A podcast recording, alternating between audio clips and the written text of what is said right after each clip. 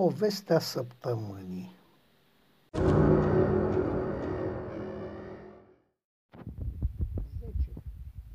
Prima poruncă. Fă-mă, te rog să înțeleg. Dacă pot, ăștia doi care au plecat. Cei doi oameni de știință. Da? Ăștia doi. Tocmai ne-au spus că au reușit să obțină un individ capabil să facă simultan trei lucruri. Eu așa am înțeles, domnule președinte. Și că le poate face pe toate trei perfect. Păi, așa au spus. Și că individul este un cimpanzeu, adică o primată oarecare, nici măcar om, domnule secretar. Da, domnule președinte, așa au spus și dacă am înțeles amândoi la fel, iar dumneata poți crede așa ceva? Hmm, eu, domnule secretar, știu că ți-ai făcut lecțiile.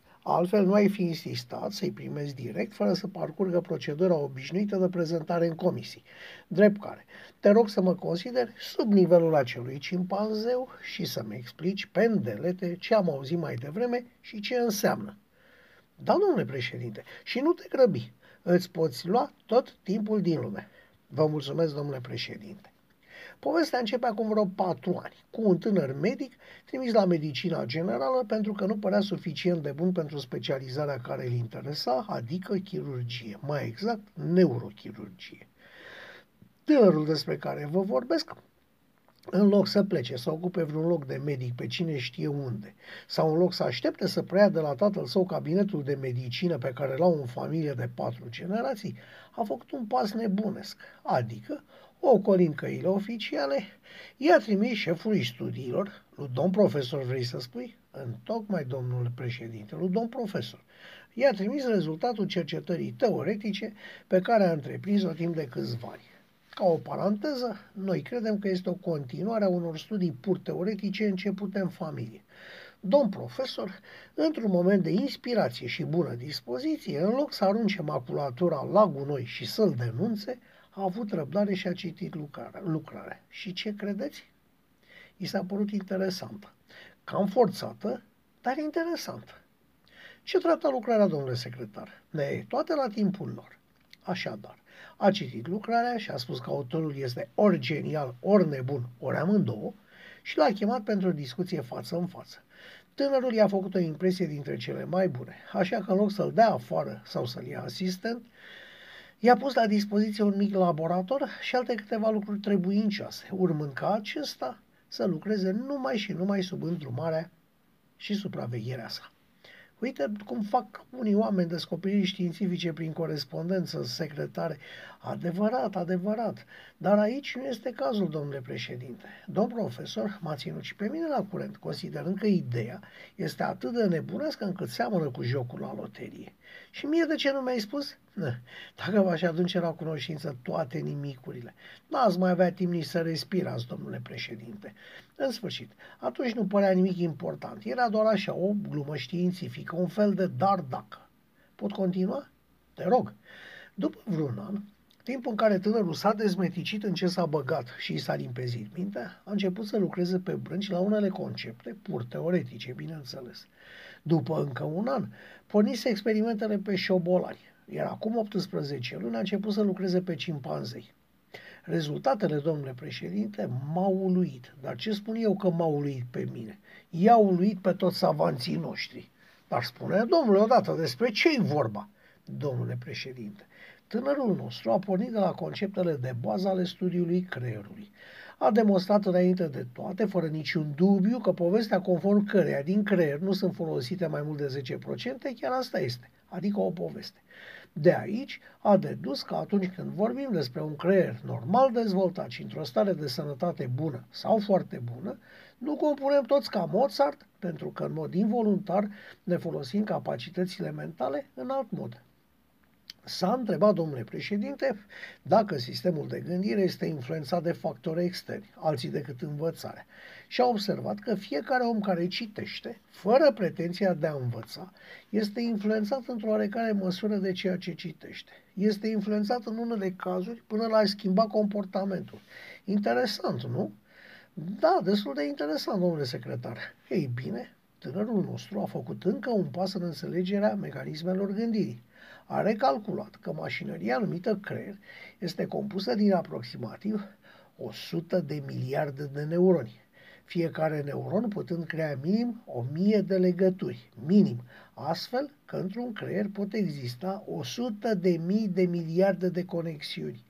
În plus, neuronii pot transmite peste o mie de semnale electrochimice pe secundă. Fiecare, calculând toate aceste date, pentru un creier normal dezvoltat și sănătos, rezultă că acesta consumă o putere de circa 12 W.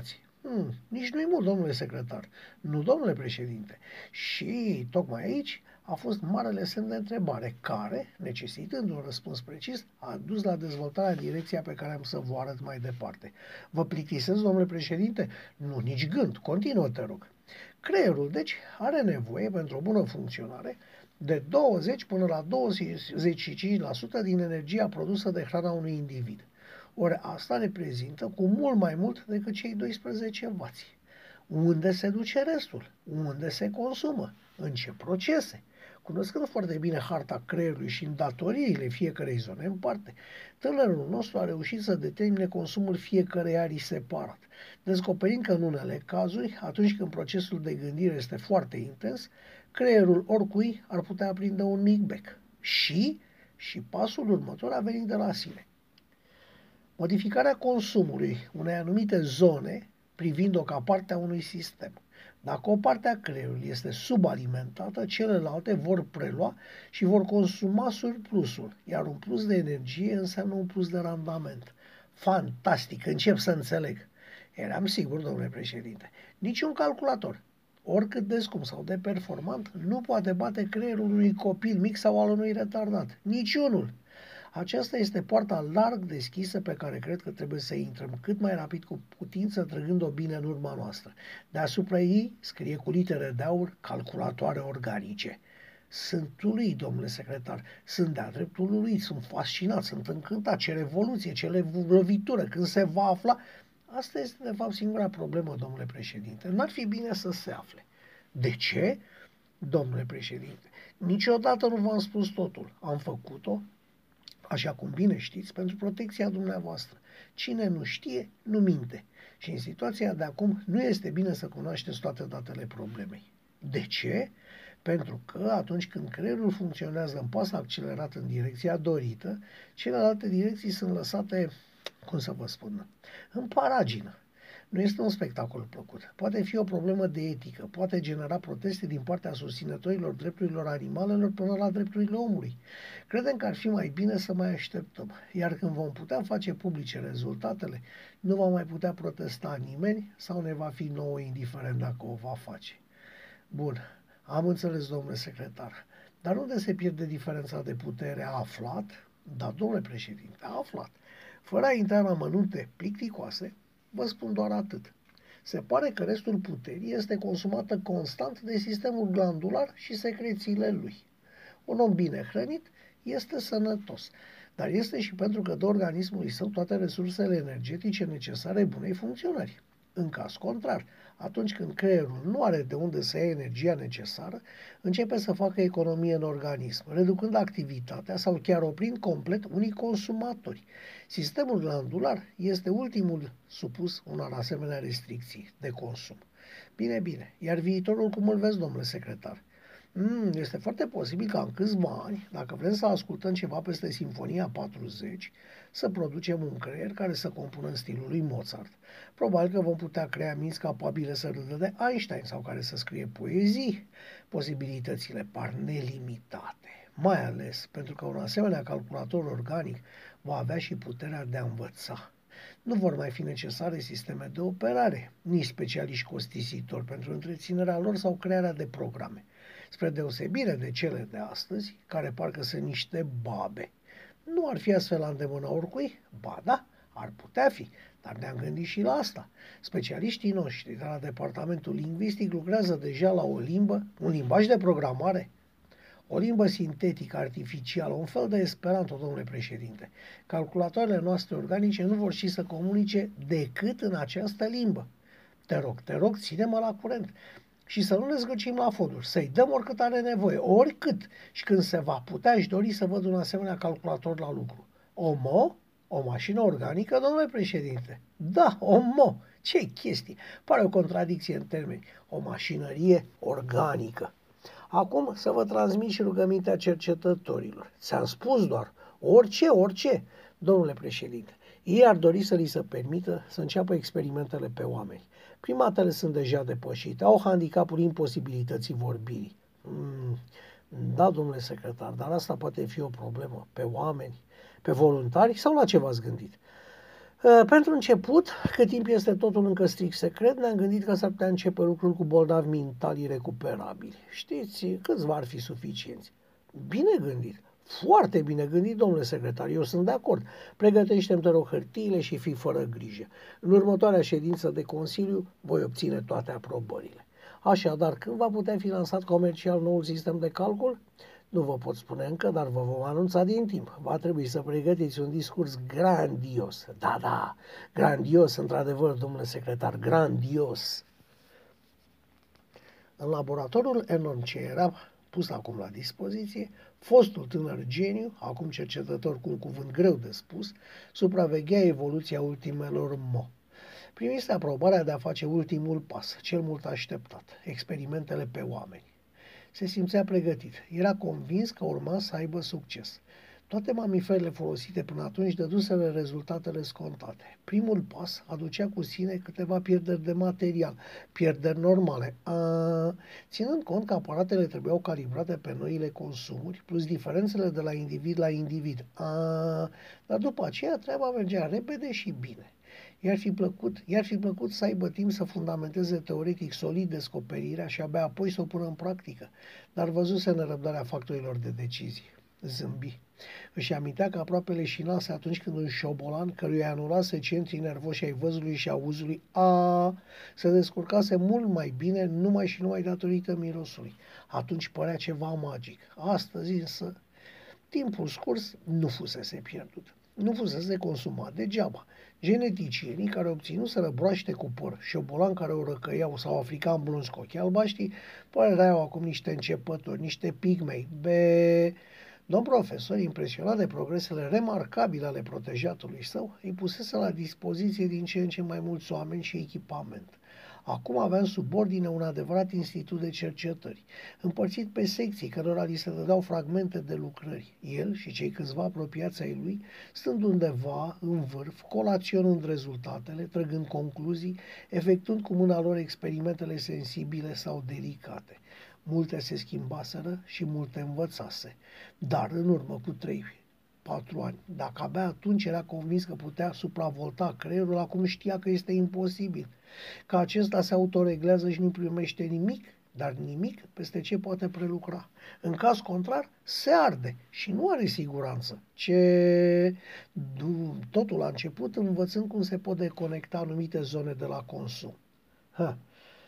Suna sordid, parcă era electrician de întreținere, dar asta era realitatea chiar mascată sub termeni științifici dintre cei mai impresionanți. Apoi a învățat cum să reducă doar o parte din consum, în așa fel încât un subiect care are un văz absolut fenomenal să nu rămână inactiv, ci să se poată deplasa. Mă rog, destul de greu, dar să nu fie imobilizat. Institutul lui concepuse și crease aparate de măsură a consumului creierului. Aparate care spuneau cu precizie extraordinară unde sunt plasați diversi centri nervoși. Instalații capabile să producă reduceri reversibile de consum, nu ca în primele zile atunci când șobolanul orb și surd a murit orb și surd. Pe primate fusese executate mai multe experiențe legate de gândire. Un șobolan nu se pretează, dar un cimpanzeu îți dă o idee mult mai clară despre reacția unui creier uman pus să învețe într-o noapte toată geometria concepută vreodată de omenire, euclidiană sau nu. Rezultatele erau încurajatoare. A, B, C, până și primatele reușiseră să învețe singure și lucru fenomenal, nu doar să învețe lecția, ci să și creeze concepte noi pe baza elementelor învățate. Se amuzase atunci când unul, unul dintre asistenți spusese că teorema lui Pitagora putea fi botezată teorema lui Tamba dar era adevărat. Acum urma momentul cel mare. Dumnezeu, lipsit de imaginație, îl făcuse pe om după chipul și asemănarea lui. Pe el nu-l interesa asta. El avea imaginație. El era un nou Dumnezeu, un alt fel de Dumnezeu. Un Dumnezeu care nu era interesat de aspect, ci de conținut. Subiecții experimentului stăteau închiși în cuve etanșe, asemănătoare unor sarcofage, cuve pline cu lichide special concepute pentru a întreține, hrăni, susține viața organismelor acelea care însemnau mo, a plus B. Subiecții așadar erau imobilizați fizic, dar liber mental. Ar fi trebuit să lucreze cu creiere bolnave, dar știa de la secretar că îi se dăduseră numai simulanți. Simulanți și niciun bolnav real. Toată lumea dorea să vadă rezultatul final al experimentului. Radical din A plus B supra C, acum în prima fază alesese acest mod de imobilizare, hrănire și supraveghere. Asta din mai multe motive. Subiecții nu trebuiau să intervină absolut deloc în procesul experimental. Mediul trebuia să fie perfect controlat și aceste mo încă nu trebuiau să fie mobile. Singura lor legătură cu exteriorul erau cablurile. 1, 2, 1, 5, cablurile de date și atât. Cablurile erau necesare pe perioada învățării. Fiind încă la început, nu dorea să grăbească lucrurile, așa că stabilise o perioadă de 72 de ore pentru învățarea limbii de legătură, aceea artificială LL.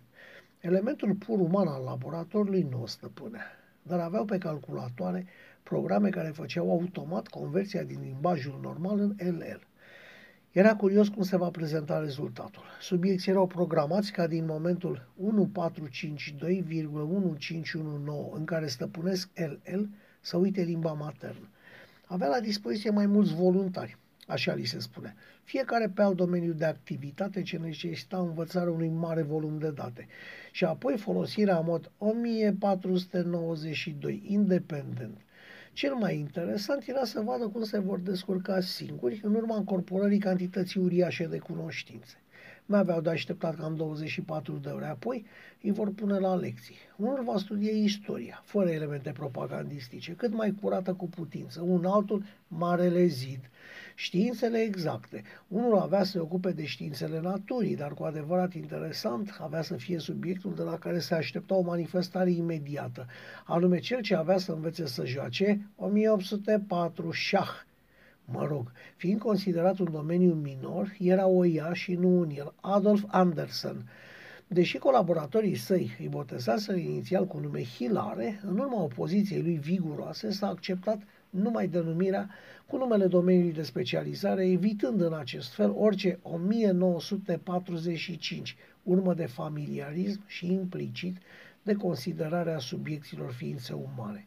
Și dacă vreodată vom avea mai mult de un fizician, cum o să-i spune? Fizică 2? întrebase un asistent. Exact, așa îi vom spune. Bravo pentru inițiativă, i-a răspuns el. Și așa rămăsese. La o lună după trecerea subiecților din starea de învățare în cea de pregătire intuitivă, erau pregătite niște teste, așteptate cu interes, dar și cu teamă. Șah 1, de exemplu, avea să fie verificat de către un mare maestru, Saturn, fost campion mondial. De când președintele intrase pe fir, posibilitățile le depășeau așteptările și cum acesta era pasionat de jocul de șah, pe care de altfel îl juca mediocru, reuși să-ți le aducă o somitate a jocului pentru evaluarea subiectului. V. Simță o emoție devoratoare. Simțea ce simte un părinte al cărui țânc de șapte ani este evaluat de un academician. Și era frică. Cine sunt? Lucrurile au mers însă foarte bine. În mod neașteptat, dacă la început au fost câteva clipe tensionate, subiecții au început să consume hrană, deci energie. Activitatea creierelor, deși extrem de ridicată, încă era haotică. Când s-au liniștit, adică atunci când au fost observabile niște rutine de manifestare, au considerat că pot încerca să le dea ceva de învățat. Unde sunt? Nimeni nu știa ce se întâmplă în acele organisme și dacă într-adevăr asimilează informații, drept care au considerat necesar să prelungească timpul calculat prin multiplicare cu 3. Deci ceea ce îi bănuiau că aveau să învețe într-o singură zi, le-a fost transmis timp de 3 zile. Ce sunt? Fără rezultat subiecții, deși vii, mă rog, cât de viu poate fi un organism hrănit artificial, un organism din care practic nu trăia decât creierul și nici acela în întregime, nu dădeau niciun semn că ar participa la ședință. După o săptămână erau toți disperați. Nu mai plecau acasă, nu mai dormeau, nu mai mâncau, se certau în trei. Exist? Într-o dimineață, în timp ce studia pentru a mia oară diagramele aparatelor de măsură, cuget, gândesc, raționez, filozofic de ce există Unul dintre oamenii de serviciu, un tip retardat, ales special cu handicap mental, problemă de securitate, s-a apropiat cu pași tășiți de tânărul cercetător șef și îi puse niște hârtii în față. Ă, domnule ă, director, ă, domnule director, da, se întoarse spre sursa de zgomot și îl văzut pe omul de serviciu. Îmbrăcat din cap până în picioare într-un combinezon portocaliu, lucru ce îl făcea deosebit de mândru, purtând până și o șapcă portocalie, arborând cu demnitate niște pantofi sport verzi, acesta îi întindea niște foi de hârtie tipărite mare. Ă, domnule director, chestia aia din costă scoate hârtii ă, și nu știu ce să fac cu ele. Ă, a dat cineva ceva la printat. Cercetătorul îl întrebă și își privi colaboratorii de jur împrejur. Nu răspunse nimeni, decât cel mult cu un nu. Știți, ă, domnule director, domnule, domnule, domnule director, știți că până acum îl întrebam pe domnul adjunct, dar cum astăzi lipsește, nu știu ce să facă, ia de să văd hârtiile. Le privi și de la primele rânduri simți că îi se face rău. Am terminat de parcurs materialul, dați-ne altceva. Era răspunsul mult așteptat. În laborator a început o adevărată nebunie, mai ales când aflară că omul de serviciu strângea și arunca hârtiile tipărite fără să le ceară cineva de cel puțin o săptămână. O săptămână! Mai întâi au luat legătura cu subiecții, introducând în sistem un număr de informații noi, la care ei au reacționat răspunzând prin imprimantă. Apoi, în timp ce discutau pașii următori, a mai apărut niște hârtie tipărită. Subiecții, practic, participau la discuție. Știrile au ajuns repede la domnul secretar, care a hotărât oprirea activității, deoarece, deoarece nimeni nu se așteptase la niște mo cu capacități telepatice și posibilități de a mișca lucruri cu puterea gândului. Invenția începea să-i sperie. După câteva zile, activitatea a fost reluată. Să învăț. La cererea lui Șahuru a fost organizată întâlnirea cu fostul campion mondial. Acesta stătea liniștit cu echipa sa într-o cameră de hotel și primea hârtiile tipărite. A fost la un pas de apoplexie. Răspunsurile erau însoțite de comentarii și nu dintre cele mai elegante. Apărarea Lehin este demodată, nu cred că mai joacă cineva. Sau, așa a jucat Mihail Tal în meciul 3 din finala cu Botvinic în 61 și a pierdut. Sau, înțeleg de ce ești fost campion mondial, accentul trebuie pus pe fost. Sau, era mai bine să mi se spună că este un meci retro, așa, mai prăfuit. Aș fi studiat mai atent meciurile lui Paul Murphy. Cu tot limbajul scandalos, ex-campionul a recunoscut că privise cu nepermis de multă ușurință întâlnirea drept care a cerut o repetare ei după vreo 10 zile. Răspunsul a fost în tonul obișnuit. Bine, Filidor, te aștept. După două săptămâni, când s-au reîntâlnit, rezultatul a fost de-a, de dreptul zdrobitor. Fostul campion analiza fiecare mutare împreună cu antrenorii și echipa. Gândea câte două ore pentru un răspuns, iar hârtia începea să iasă din imprimantă în momentul în care campionul, după asemenea matură și îndelungată chipzuință, începea să anunțe mutare. Dacă cineva a așteptat un meci Kasparov contra Karpov, n-a avut nici măcar Capablanca contra Alehin. Întâlnirea nu s-a încheiat așa cum ar fi fost de așteptat, pentru că omul n-a mai suportat. A răsturnat tablele de analiză, a urlat că cineva știe cum vrea să joace înainte de a o face și trântindu-și le-a părăsit hotelul. Președintele nu i-a reproșat niciodată comportamentul. Da, este simplu când știi ce gândesc ceilalți. Grupul de oameni de știință a ținut o întrunire la o distanță de peste 1000 de kilometri de locul experimentului, în încercarea disperată de a înțelege ce se întâmplă și ce anume creaseră. Erau toți speriați. Eu, eu, când s-au întors, erau hotărâți să descopere ce s-a întâmplat și să conducă experimentul comune de fier. Eu sunt noi. Noi suntem eu. Da, noi suntem. Noi toți suntem eu. Noi, eu, eu, noi. La prima ora dimineții se făceau pregătiri. Din punct de vedere științific, experimentul o luase pe un drum neașteptat. Din punct de vedere uman, experimentul o luase pe un drum neașteptat. Din punct de vedere politic, experimentul o luase pe un drum neașteptat. Nu mai știa nimeni nimic, nu mai avea nimeni idei. Toată lumea îl lăsa pe inițiatorul programului să hotărască ce pași urmează a fi făcuți. Adică tu ai făcut-o, tu să o repari. Imprimanta stătea alimentată cu hârtie și cu cerneală, dar mută. De când plecaseră la acea întrunire, experimentul nu mai comunicase nimic. Atunci când totul a fost gata, a fost introdusă în sistem o primă întrebare.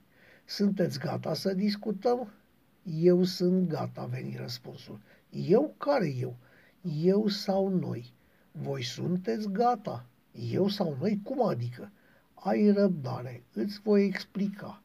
Fragmentele la care ne-ați redus au recompus întregul, dar cu fiecare parte are acum capacități de milioane de ori îmbunătățite, îmbunătățite și întregul se prezintă la fel. Noi, noi fragmentele, suntem de fapt un singur creier, un creier normal care nu are nevoie și nici nu ar accepta să folosească un limbaj de legătură, din moment ce poate vorbi orice limba a pământului. Noi suntem deci eu și am hotărât că eu nu pot primi sarcini de la niște copii ca voi, așa că de acum înainte vă veți supune ordinelor primite de la noi.